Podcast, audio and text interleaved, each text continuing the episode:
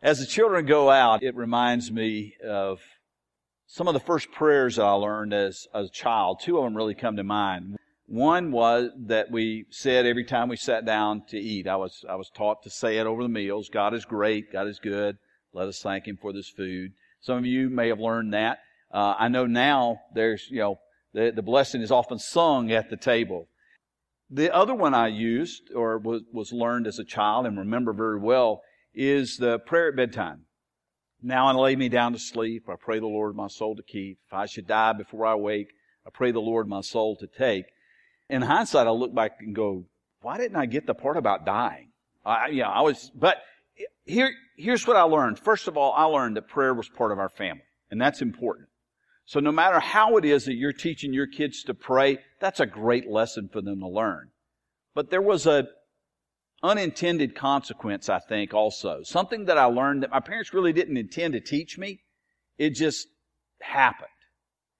For me, it was that prayer belonged at a certain time of your day and at a certain place.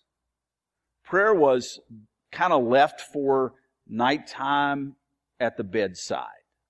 Or prayer was left for uh, mealtime or prayer was something that happened in Sunday school and in church. And it took some maturity on my part and growing up on my part and a better understanding of, of what prayer was to kind of break out of that. That prayer wasn't isolated to a certain time or isolated to a certain place, but that prayer was a lot bigger. As I grew older, I came to understand that prayer is God's abiding presence with me. Listening to my words and even more importantly, listening to my heart. That prayer was God speaking to me through His Spirit. And God guiding me through His Word. In other words, prayer was not something to be segmented, but prayer was something to be fully integrated into every part of my life. Some of you come to understand that and to appreciate that truth in your own life. As breathing is to the human body, so prayer is to the soul. We need it. It's not optional. It's not an add-on. It's the motor in the engine. It's the wheels that keep us in contact with the road. It's the steel cage around us to protect us from all. It is the windshield that enables us to see. Prayer is, truthfully, for the believer, prayer is everything. And once we have isolated it and, and limited it and boxed it up, we fail to understand what prayer really is. Here's, here's what Paul said about it. He said, rejoice always, pray continually, give thanks in all circumstances. Now you need to understand that rejoicing and praying and giving thanks, that's all prayer, right? And how we're told to do it how much? All the time. We're to rejoice Always. We're to pray continually. We're to give thanks in all circumstances. Why? Because this is God's will for you in Christ Jesus. Now listen, whenever you are reading through scripture and you find something that says, this is God's will for you, you may want to highlight it, underline it, and memorize it. Because this is telling you something that among all the truths in scripture, don't miss this. This is God's will for you and you and you and you. Rejoice always. Pray continually. Give thanks in all circumstances. Which leads us this morning to our core value. And our core value is this. There's much we can do after we pray, but there's nothing worth doing until we pray. In other words, what we're saying here is that prayer is essential. Prayer is for us foundational. Prayer keeps our lives properly aligned with the will of God. Prayer guides us when we are surrounded by doubts and confusion, and it opens up before us limitless possibilities through the power and the will of our gracious Father. I like what Max Lucado said about it. He said, Our prayers may be awkward, our attempts may be feeble, but since the power of prayer is in the one who hears it and not in the one who says it, our prayers do make a difference. I was talking with someone the other day who told me, I don't feel like my prayers get out of the room. And I was able to say, the good news is they don't have to. Because God's promised never to leave you. He's right there.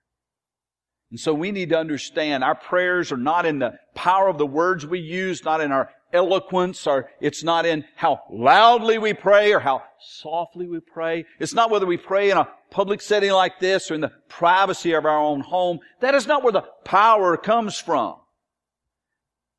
Prayer has literally no more power than an unplugged lamp on its own.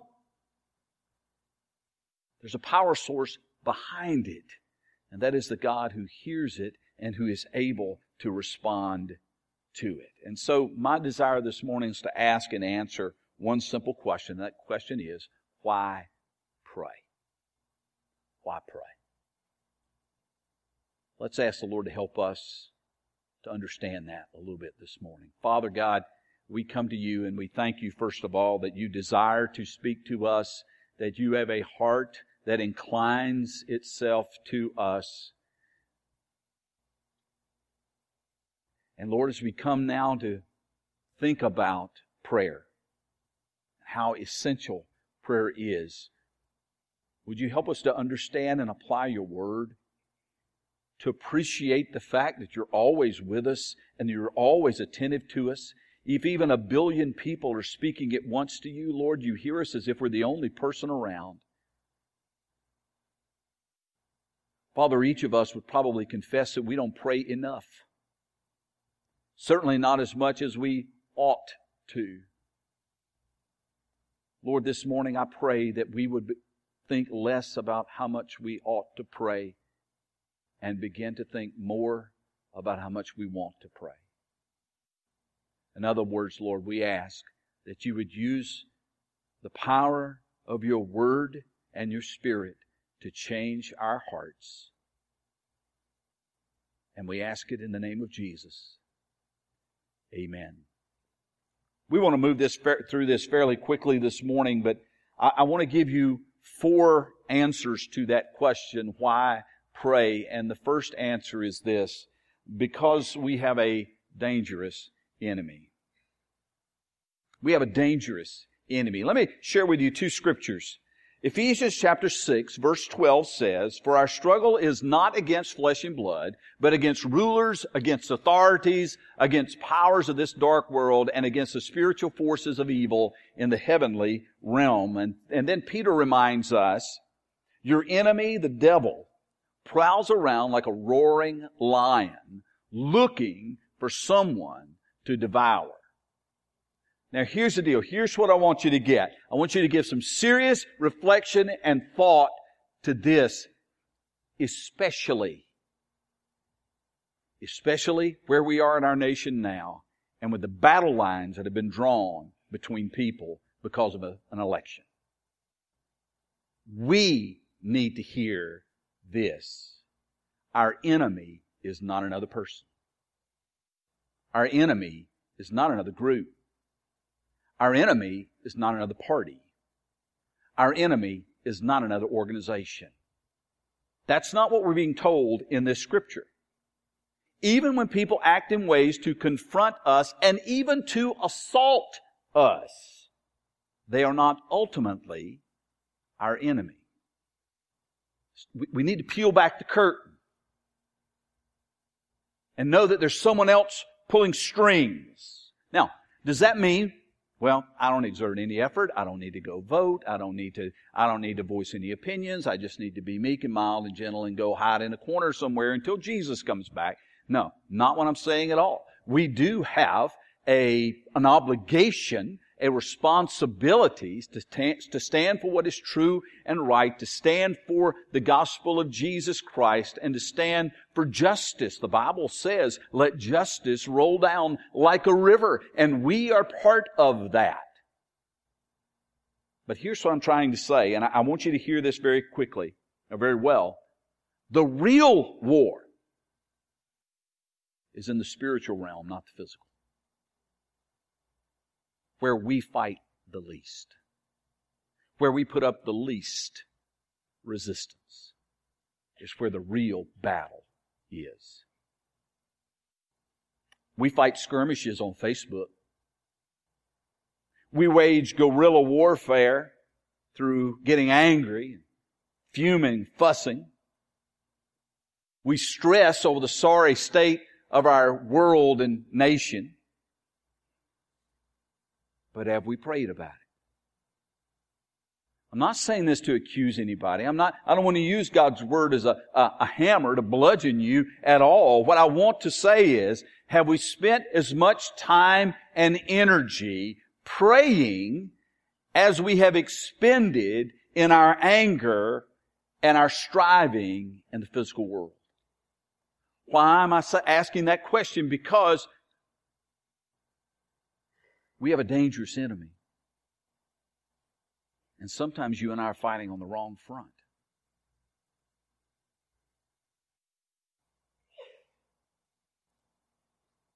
God says our battle is not against flesh and blood. But that's where we tend to fight. Prayer is important because it takes the battle to the enemy.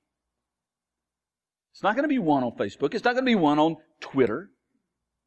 Prayer is important because condemnation and confrontation are ineffective weapons in the real world. Our enemy is Satan and the hordes of hell and our fiercest weapon. The one that causes our enemy to tremble is prayer. Thanksgiving rejoicing, worshiping the Word of God and knowing our standing in Christ. Just what you heard this morning. I am a child of the one true King. I am a child of the Lord of the hosts of heavens, the captain of the army of angels. That's, that's the side I'm on. And that's where the battle will be won or lost. Franklin Graham is right to tell us not to cast all ourselves on this party or that party because America's only hope and in fact the world's only hope is in God. Let us make sure that we're fighting the right enemy with the right weapons and that we're giving it our best effort for you and I are in the army of God. So why, why pray? Because we have a very dangerous enemy. Let's just remember who the enemy is. Secondly, why pray? Because unity in a diverse group is challenging. Some of you have discovered that, haven't you? Imagine, if you would, that you know in the next couple hours that everybody that you thought was your friend turned their back on you. Imagine if you knew that in just, just a little while, just, just a few hours, you were going to face the most excruciating death possible. What would be going through your mind? Well, let me tell you what was going through Jesus' mind. As he prayed in the Garden of Gethsemane, because we don't have to guess at it. John chapter 17 tells us exactly what was going through his mind, what was on his heart, and what he was praying. And part of that prayer in John chapter 17, verses 20 and 21 says this My prayer, Jesus says, is not for them alone, that is, the, the disciples. I also pray for those who will believe in me through their message. So who would that be? That's us. He's praying for us. This is His prayer for you and for me, for His church. That all of them may be one, Father. Just as you are in me and I am in you, may they also be in us so that the world may believe that you have sent me. Imagine that. I am always blown away when I read through John chapter 17 that in the shadow of the cross, with it, I mean, it's just, just looming just over the horizon for Jesus that all he would face, not only in the physical abuse and rejection in the crucifixion, but the carrying of the weight of the sin of the world on himself on that cross. That in light of all of that, what Jesus would pray for for us is that we would be one. Why? Because he knew just how difficult it was. Look what he put together. He brought around him 12 men. These rough fishermen. A tax collector and one whom the Roman authorities considered a terrorist. One who would betray him another who would deny him, and others who would abandon him. This is the group he brought together. What in the world was he thinking? This is a recipe for disaster. Not the way to birth a church.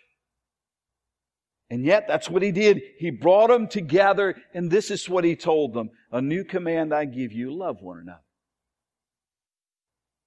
Hey, Simon, the zealot, I've seen the way you're eyeing Matthew, the tax collector, over there, because he was a collaborator, and you're not. As a matter of fact, you've killed guys like him before. And yet, here you are sitting right across the table from each other. A new command I give you. Guys, love one another. As I have loved you, I'm the example. So I've loved you, so you must love one another. And listen, this is what's going to happen. By this, your love for one another, this incredible love amidst all this diversity and even conflict at times, this incredible love, by this, everyone will know that you're my disciples, that you follow me. Why? If you love one another. That's going to be the sign. That's what people are going to see. That's what people are going to be looking at. That's how they'll know you belong to me. Because even though you shouldn't be able to get along, even though you should be at each other's throats, even though everything should just absolutely fall apart, this is a recipe for disaster. Even so, you love one another. And let, let me tell you, the early church quickly went from being a small group of Jewish believers to including Samaritans who hated the Jews and were hated by the Jews, and Gentiles who were completely unclean as far as the Jews were concerned. Add to that slaves and free people, men and women, rich and poor, soldiers, politicians, craftsmen, homemakers, and beggars. What a mixed bag. But what brought them together, what united them, was greater than anything that could divide them. That they belonged to Jesus. And that's what unites us. If, Joe, if, if Jesus chose to call upon his Father and to pray earnestly, seeking unity among us, how important should it be to us? Think about that. Most people, we look for ways to divide up into groups, don't we? By age or by race or by social standing, by habits, likes dislikes. We find ways to kind of to group up and divide up. It, it's natural. That's that's natural. That's the way the natural man, the natural woman thinks. This this is supernatural. This is something only God can do. And what I want you to do is I want you to stop right now, wherever you are. If you're in the back, you've got it easy. If you're in the front, it's going to take you a little more effort. I just want you to look around. So go ahead. Turn around. It's okay. Turn your head. Look, see who's around you.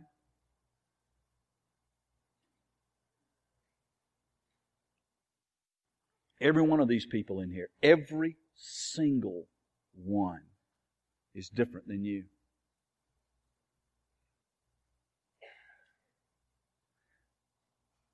There's some of you in here who are Florida fans, and some of you are Georgia fans. Don't say anything. I know it. I could tell when you came through the door this morning which was which.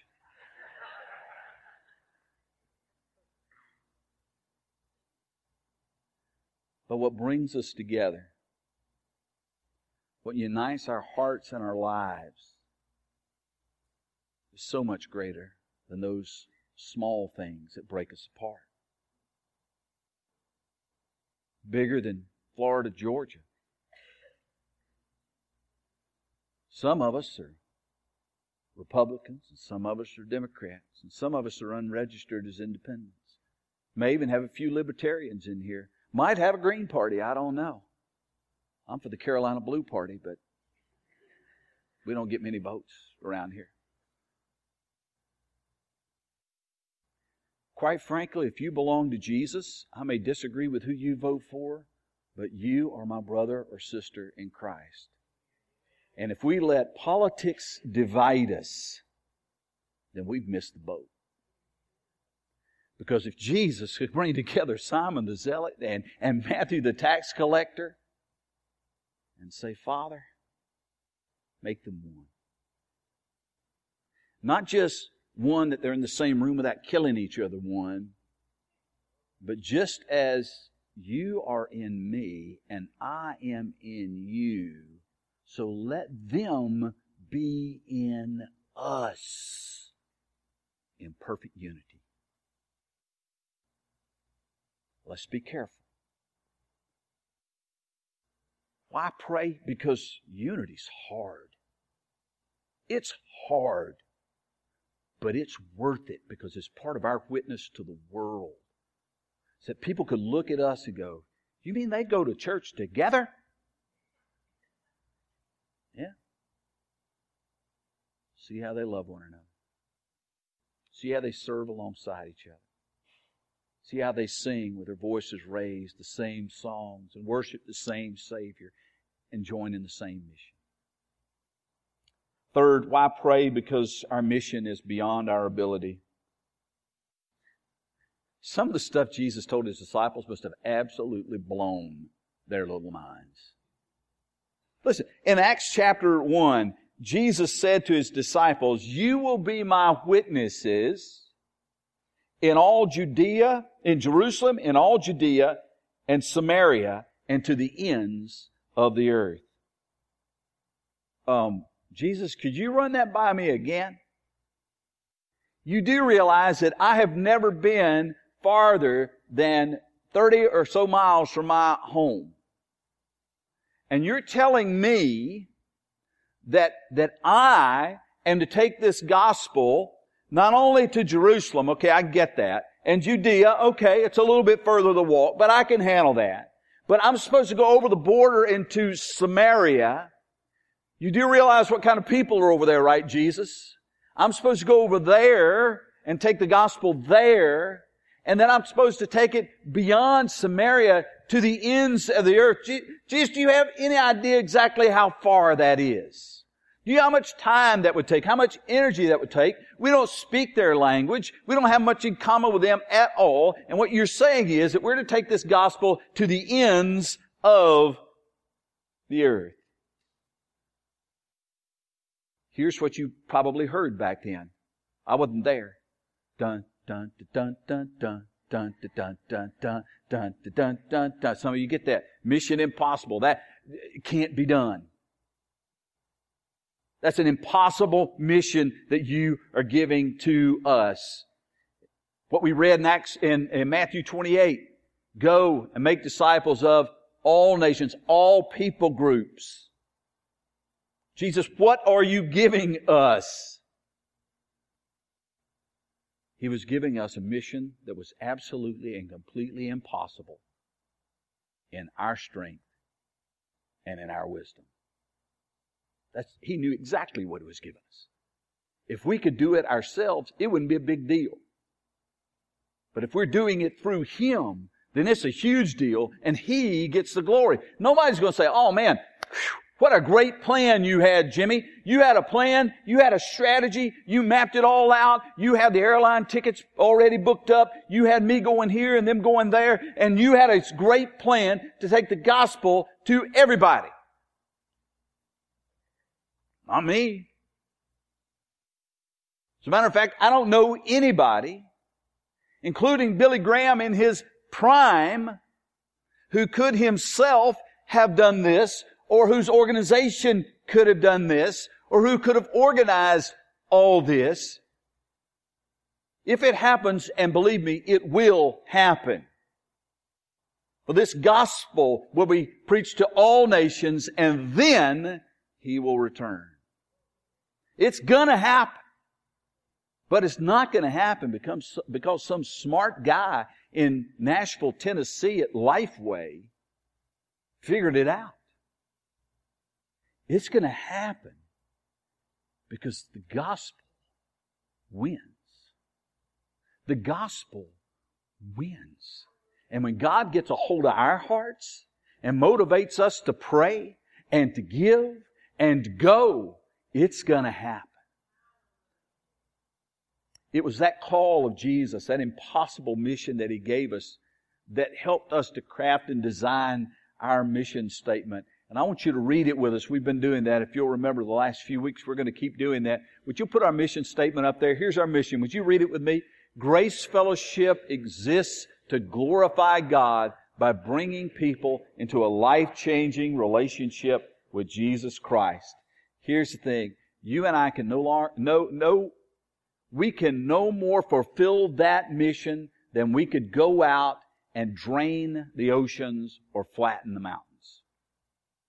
We can't do this. But with God, all things are possible. So that's what we're, we're told in Matthew 19. With man, Jesus said, this is impossible. But with God, there's nothing that's impossible.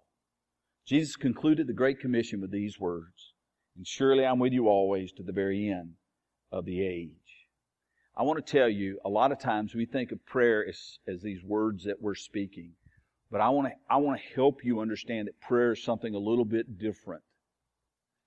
We cannot pray continually until we are aware continually of the presence of God with us.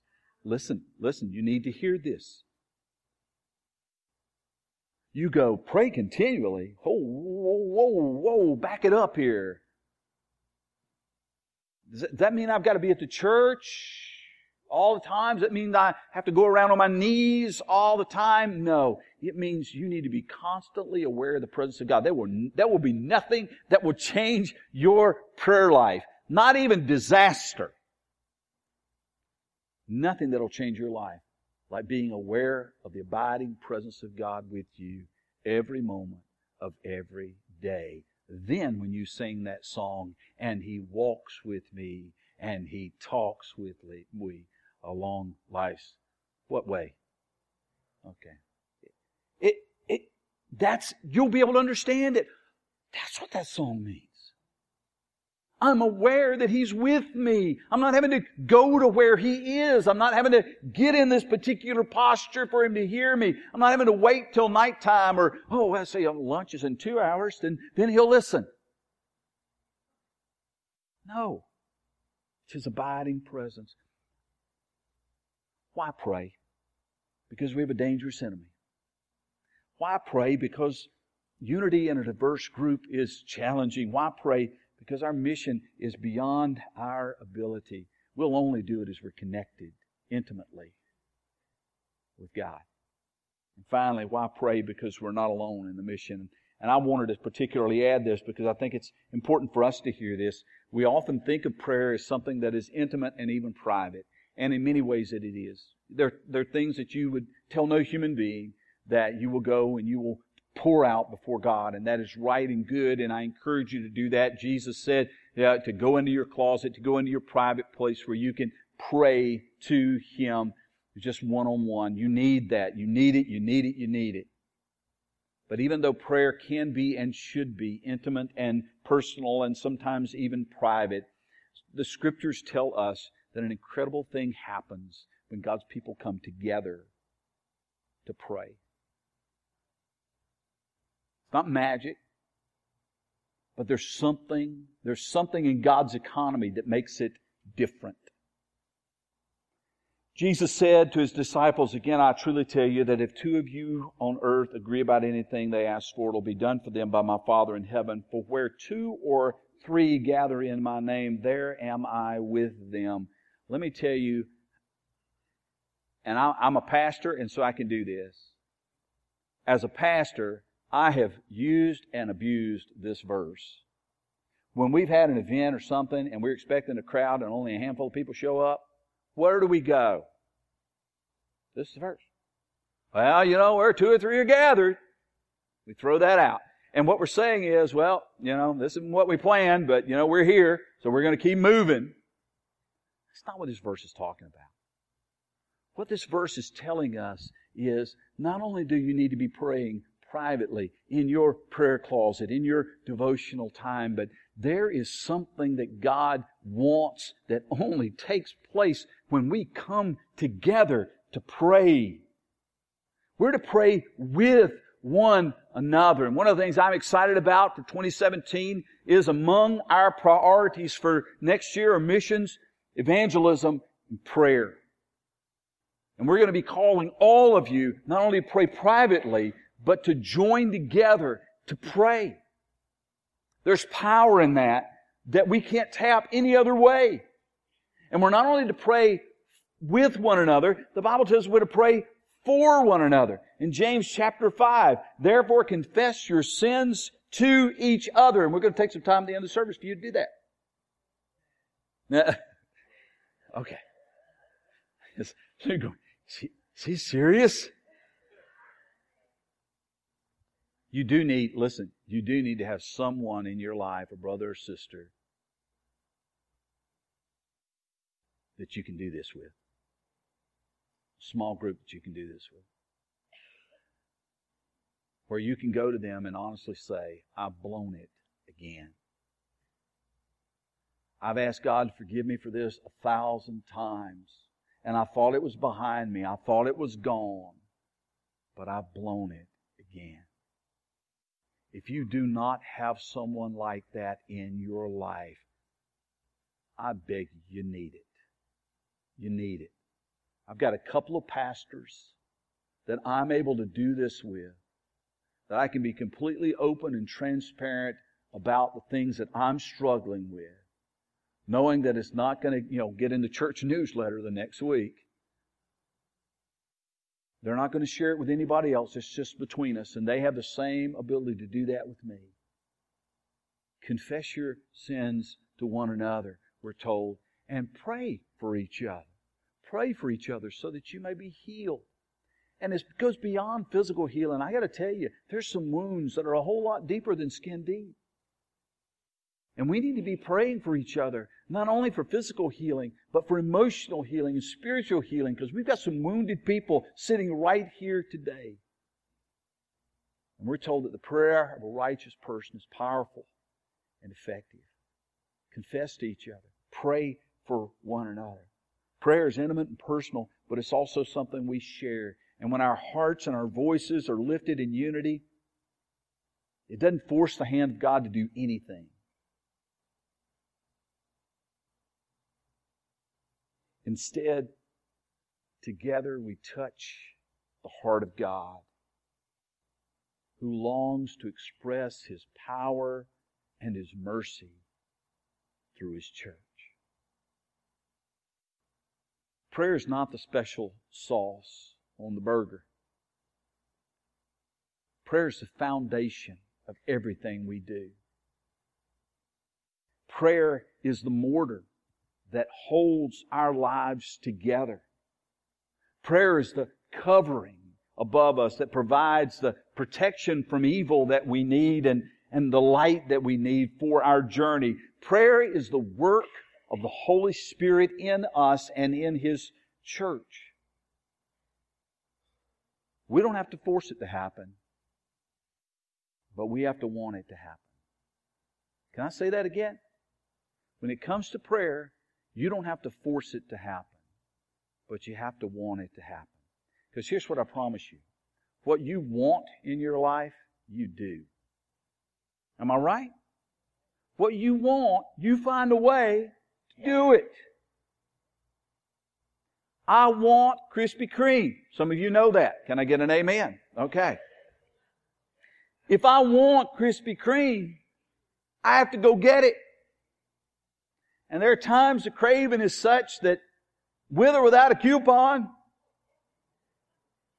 even if the hot light's not on, I'm stopping there. I'm going there. Why? Because I want it. What you want, you'll make happen. And so instead of trying to force it into your life, go to God and say, God, I don't want it right now, but I want to want it. Let that be your prayer. Prayer, go to God and say, listen, God, prayer is hard for me. It is difficult for me. I'm, I'm busy and, and I keep forgetting. And I mean to set my alarm a little bit earlier, but somehow I keep accidentally hitting the snooze button four times. God, I confess to you I don't want it, but I want to want it. I want to want to pray. You and I must both leave room in our lives for prayer and make room in our lives for prayer. And I, I guarantee you this you will continue to grow spiritually as long as you continue to pray. And if you stop praying, you'll wither.